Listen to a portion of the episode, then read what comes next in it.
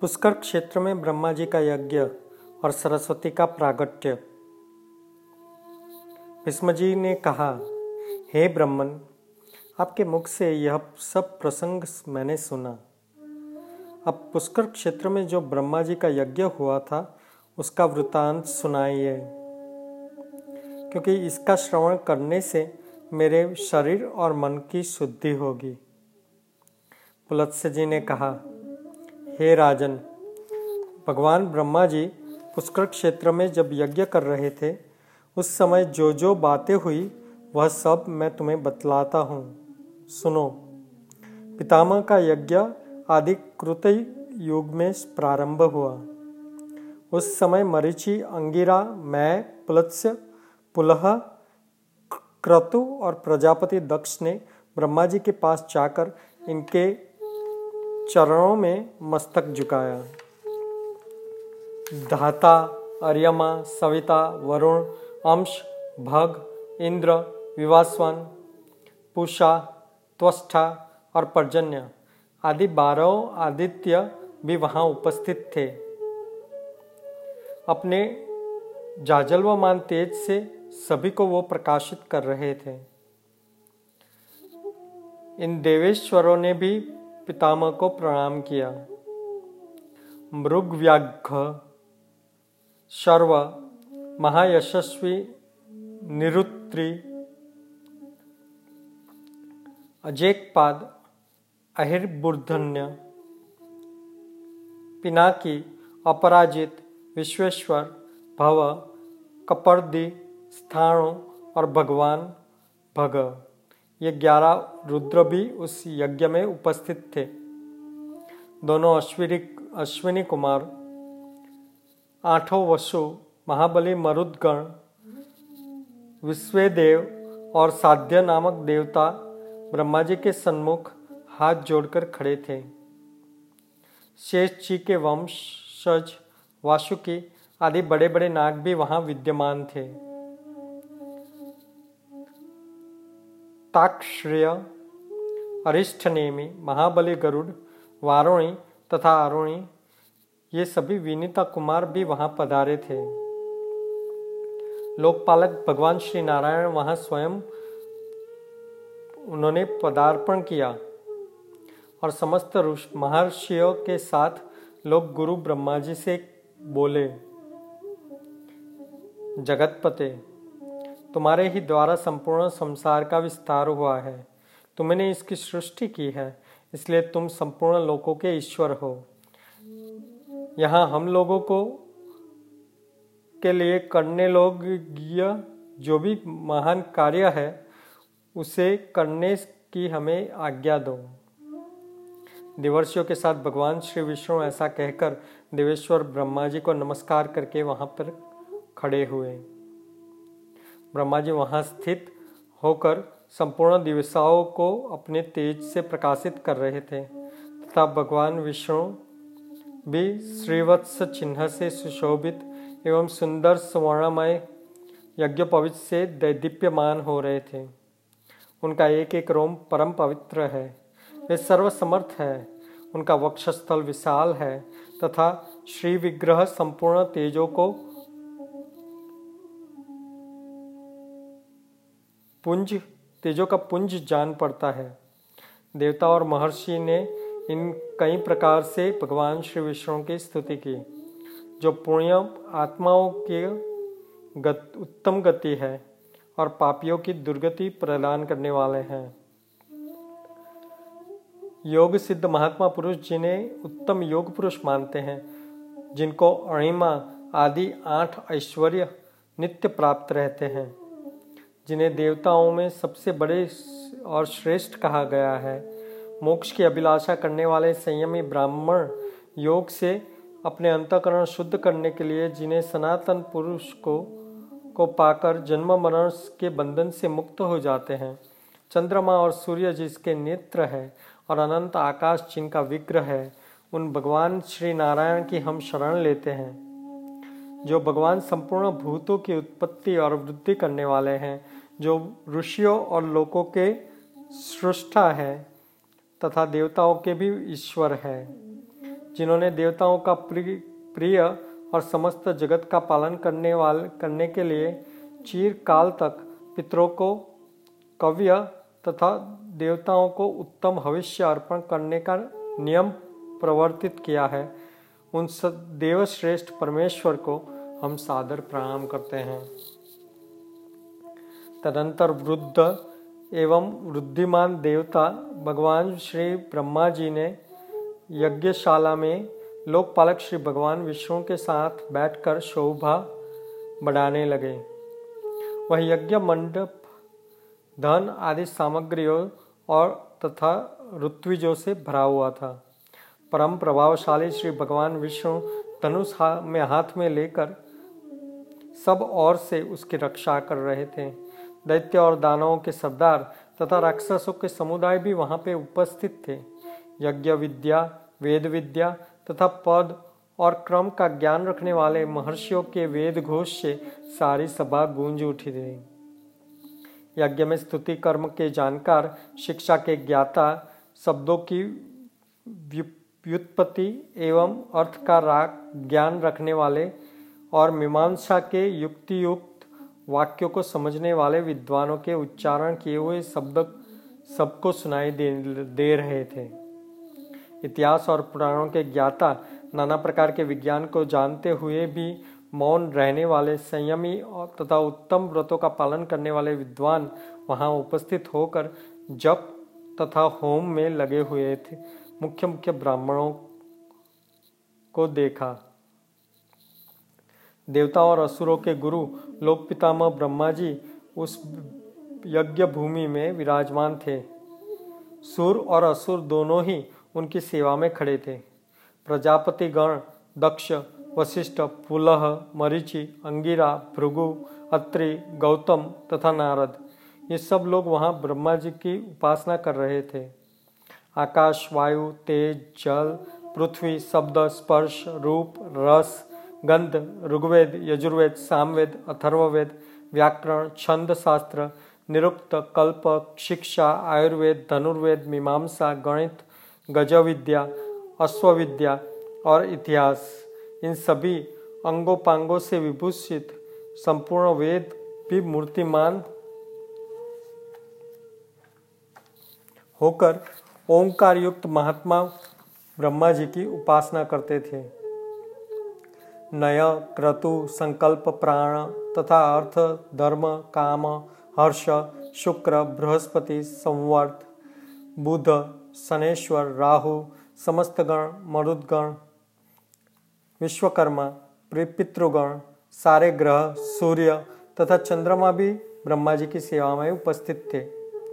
दुर्गम कष्ट से तारने वाली गायत्री, समस्त वेद शास्त्र यम, नियम, संपूर्ण अक्षर, लक्षण भाष्य तथा सब शास्त्र देह धारण करके वहाँ विद्यमान थे। क्षण लव मुहूर्त, दिन, रात्रि, पक्ष, मास और संपूर्ण ऋतुएँ ऋतुएँ, अर्थात इनके देवता महात्मा ब्रह्मा जी की उपासना कर रहे थे।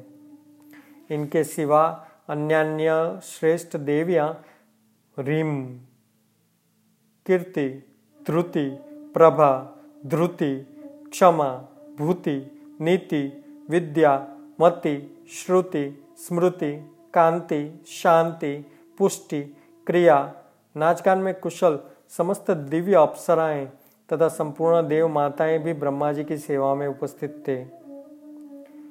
विप्रचिति, शिवि, शंकु, केतुमान, प्रहलाद, बलि, कुंभ सम्राद्य अनुराध्य वृषपर्वा नमुची, संबर, इंद्रतापन, वातापी, केशी, राहु और वृत, वृत्र, ये सारे और और भी, ये सारे तथा और भी बहुत से दानव जिन्हें अपने बल पर गर्व था, वो ब्रह्मा जी की उपासना करते हुए इस प्रकार बोले। दानवों ने कहा, हे भगवान, आपने ही हम लोगों की सृष्टि की है। हमें तीन लोगों का राज्य दिया है तथा देवताओं से अधिक बलवान बनाया है। हे पितामह, आपके यज्ञ में हम लोग कौन सा कार्य करें? हम सम, स्वयं ही कर्तव्य का निर्णय करने में असमर्थ है। अदिति के गर्भ से पैदा हुए इन बेचारे देवताओं से क्या काम होगा? ये तो सदा हमारे द्वारा मारे जाते हैं और अपमानित भी किए जाते हैं। फिर भी आप तो सबके सबके पितामह हैं। अतः देवताओं को भी साथ लेकर यज्ञ पूर्ण कीजिए।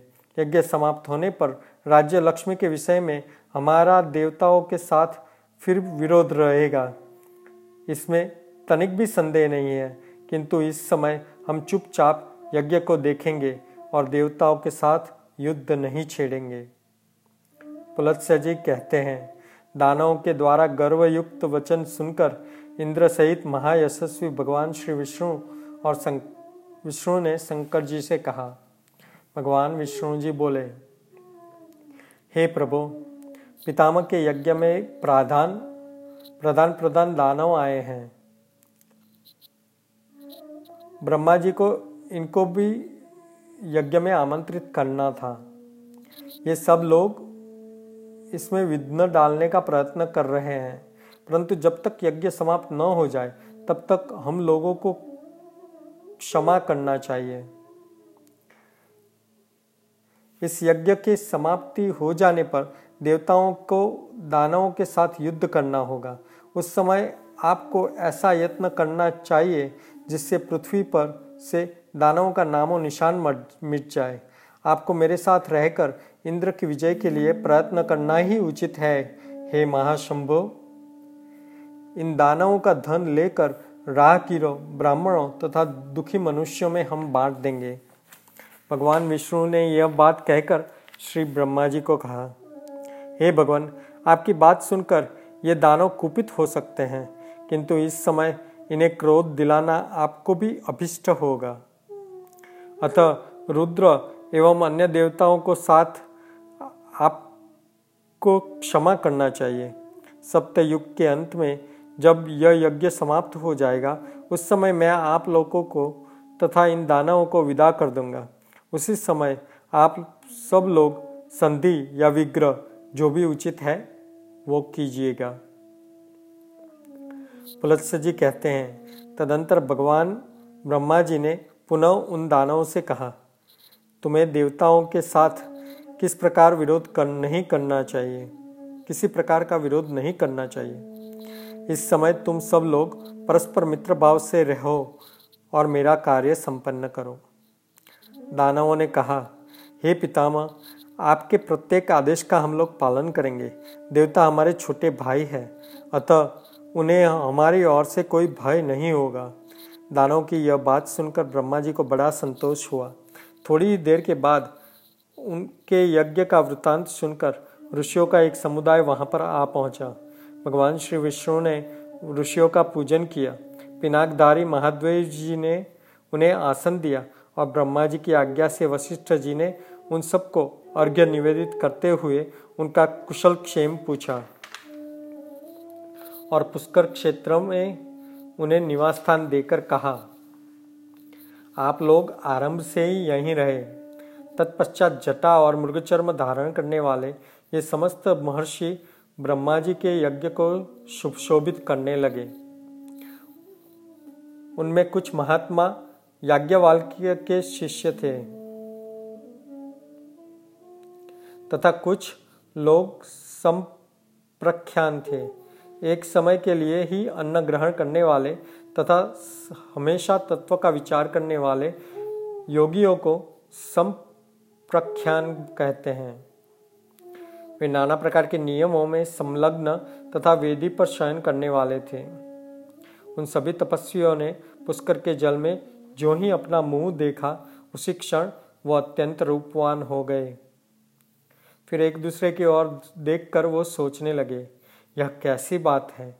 इस तीर्थ में मुख का प्रतिबिंब देखने से ही सबको सुंदरमय रूप प्राप्त हो गया है। ऐसा विचार कर तपस्वियों ने उसका नाम मुखदर्शन तीर्थ रख दिया। तत्पश्चात वे नहाकर अपने अपने नियमों में लग गए। उनके गुणों की कहीं उपमा नहीं थी।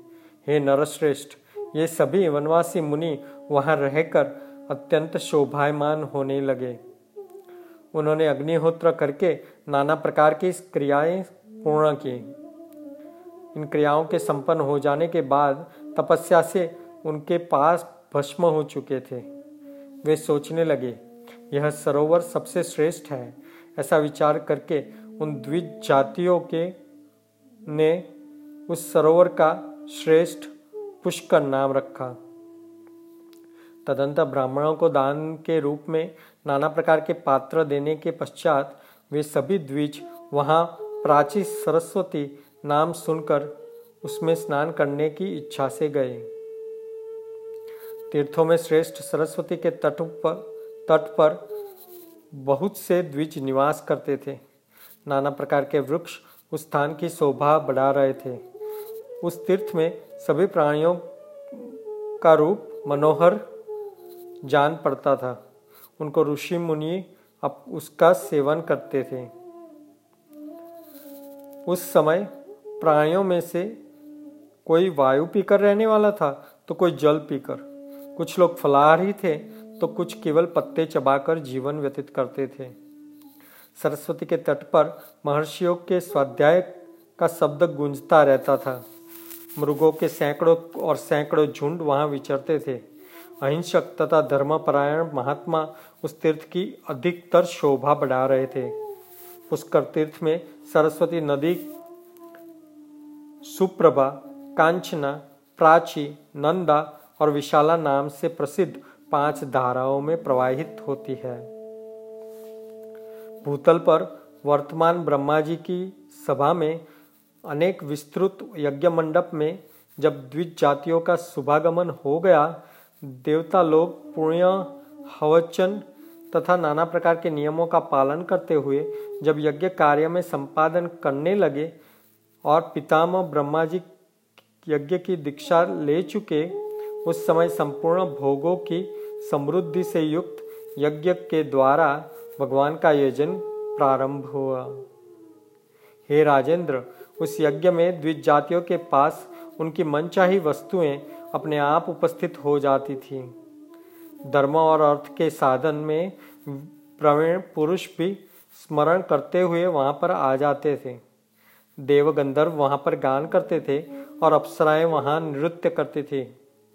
दिव्य बाजे वहाँ पे बज रहे थे और उस यज्ञ की समृद्धि से देवता भी संतुष्ट हो गए थे। मनुष्य मनुष्य को तो वहाँ का वैभव देखकर ही बड़ा विस्मय हो रहा था। उस तीर्थ में जब इस प्रकार ब्रह्मा जी का यज्ञ होने लगा, उस समय ऋषियों ने संतुष्ट होकर सरस्वती का सुप्रभा नाम से आह्वान किया। पितामह का सम्मान करती हुई वेगशालिनी सरस्वती नदी को उपस्थित देखकर मुनियों को बड़ी प्रसन्नता हुई। इस प्रकार नदियों में श्रेष्ठ सरस्वती ब्रह्मा जी की सेवा तथा मनीषी मुनियों की प्रसन्नता के लिए पुष्कर तीर्थ में प्रकट हुई।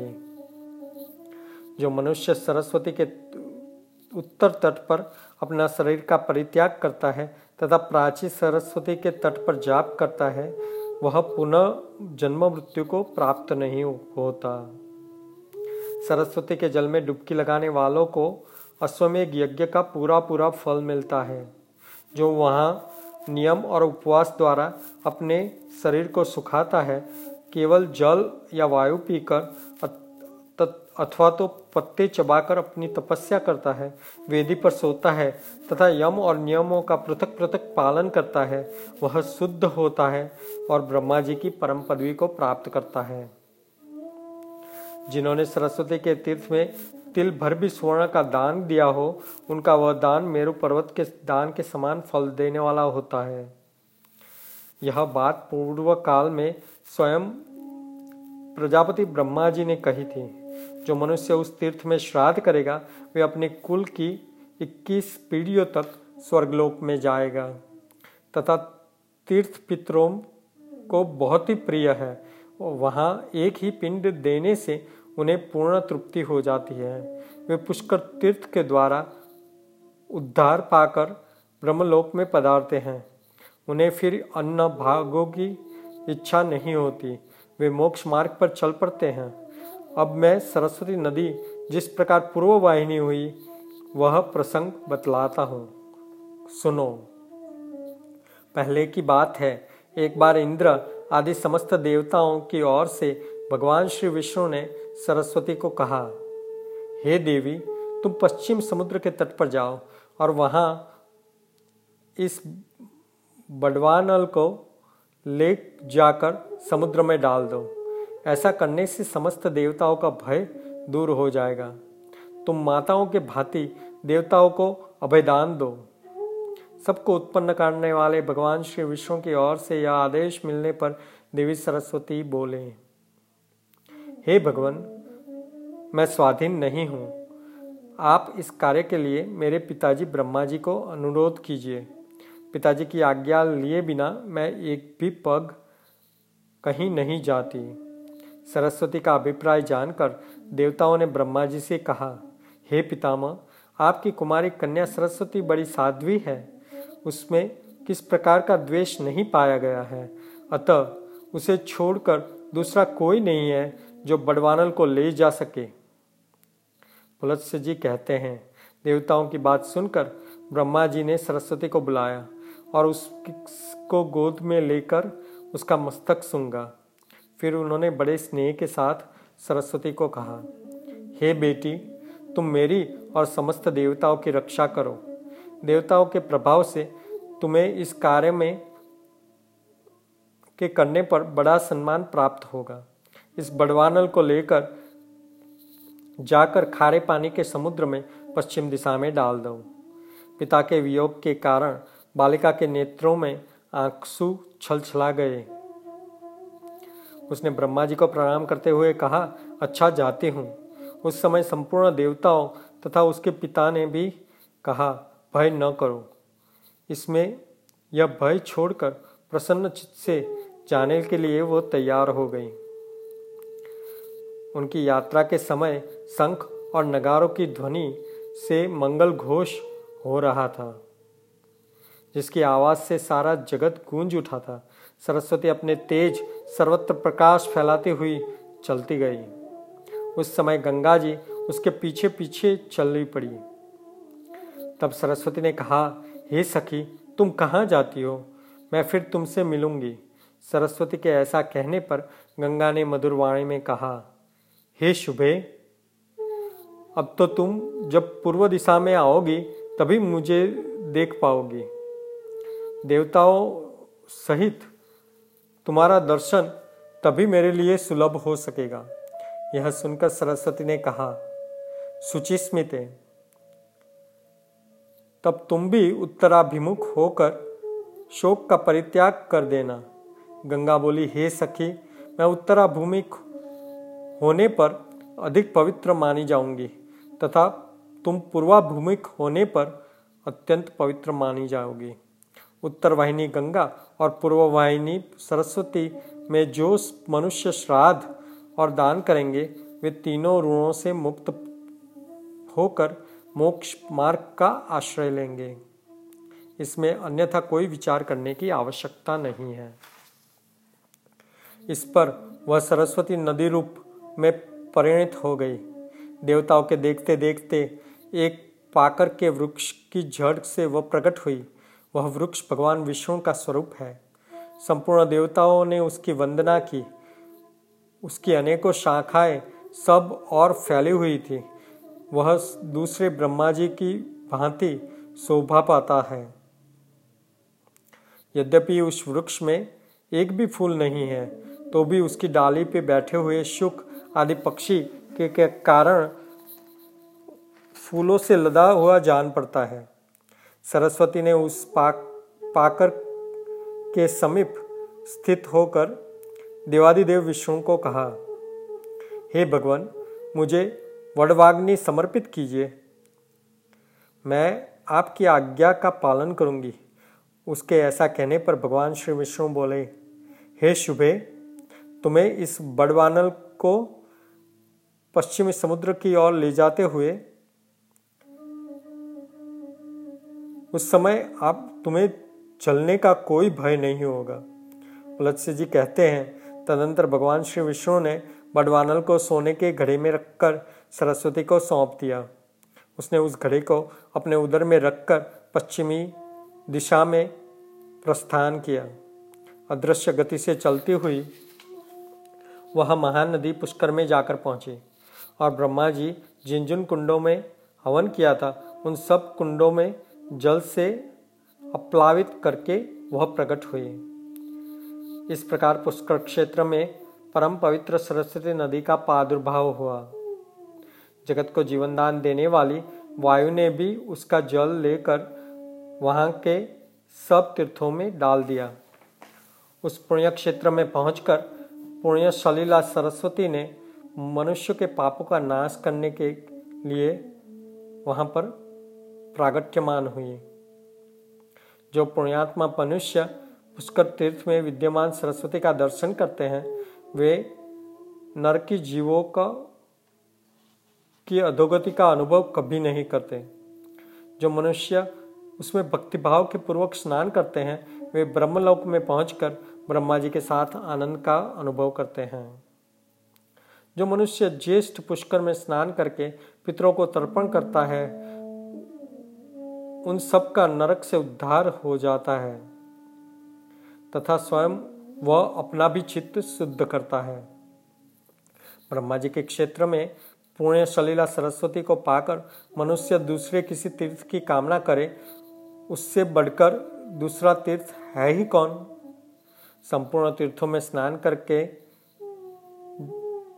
जो फल प्राप्त होता है, वह सब ज्येष्ठ पुष्कर में एक बार डुबकी लगाने से हो जाता है। अधिक तो क्या कहा जाए? जिसने पुष्कर क्षेत्र में निवास किया है, ज्येष्ठ कुंडल, कुंड का जल तथा उस तीर्थ में जो मृत्यु की प्राप्ति करता है, वे उसको तीनों, ये तीनों बातें प्राप्त कर ली, उसने परम पद की गति प्राप्त कर ली। जो मनुष्य उत्तम काल, उत्तम क्षेत्र तथा उत्तम तीर्थ में स्नान और होम करके ब्राह्मणों को दान देता है, वह अक्षय सुख का भागी रहता है। कार्तिक और वैशाख के शुक्ल में और चंद्रमा और सूर्य के ग्रहण के समय स्नान करने योग कुरुजांगल देश में जितने क्षेत्र या तीर्थ मुनीश्वरों ने हमें बताए हैं, उन सब में यह पुष्कर का तीर्थ का महत्व सबसे अधिक पवित्र है। ऐसा ब्रह्मा जी ने कहा है।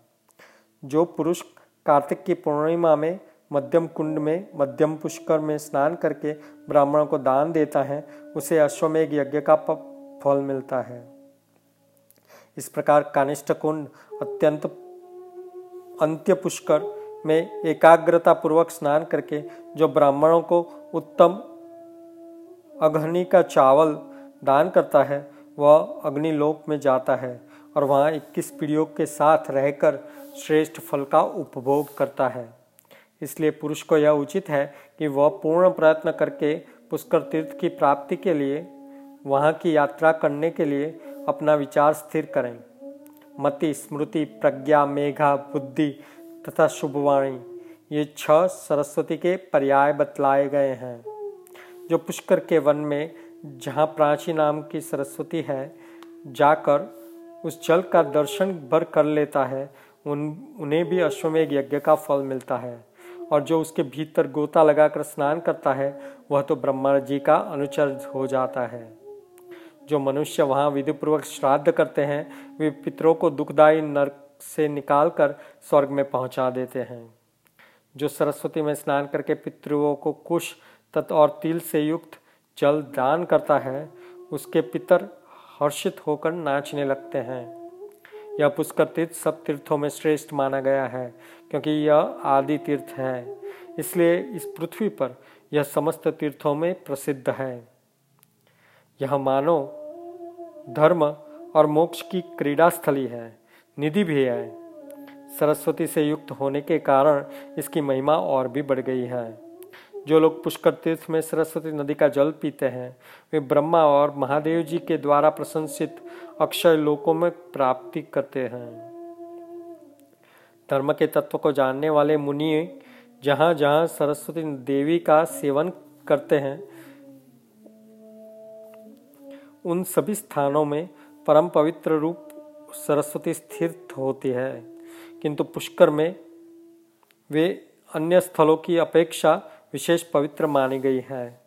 पुण्यमयी सरस्वती नदी संसार में सुलभ है, किंतु कुरुक्षेत्र, प्रभास क्षेत्र और पुष्कर क्षेत्र तो बड़े बड़े भाग्य से प्राप्त होते हैं।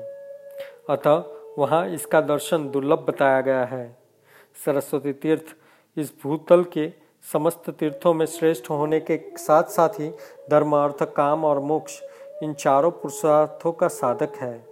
अतः मनुष्यों को चाहिए कि वह ज्येष्ठ, मध्यम तथा कनिष्ठ तीनों पुष्करों में यत्नपूर्वक स्नान करे और उनकी प्रदक्षिणा करें। तत्पश्चात पवित्र भाव से प्रतिदिन पितामह का दर्शन करें।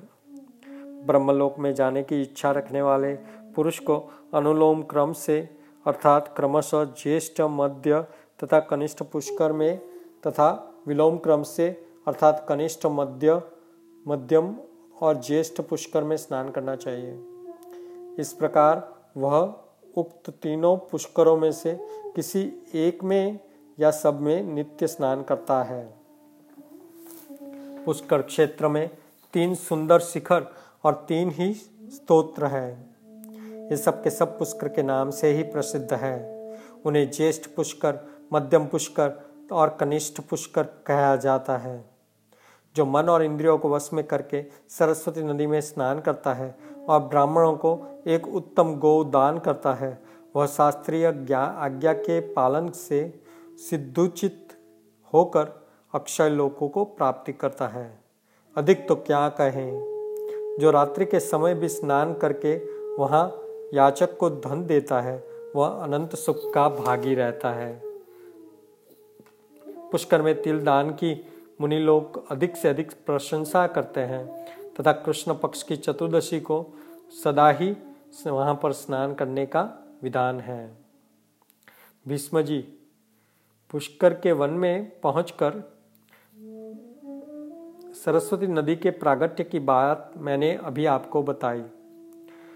अब यह पुनः अदृश्य होकर वहाँ से पश्चिम दिशा की ओर चली।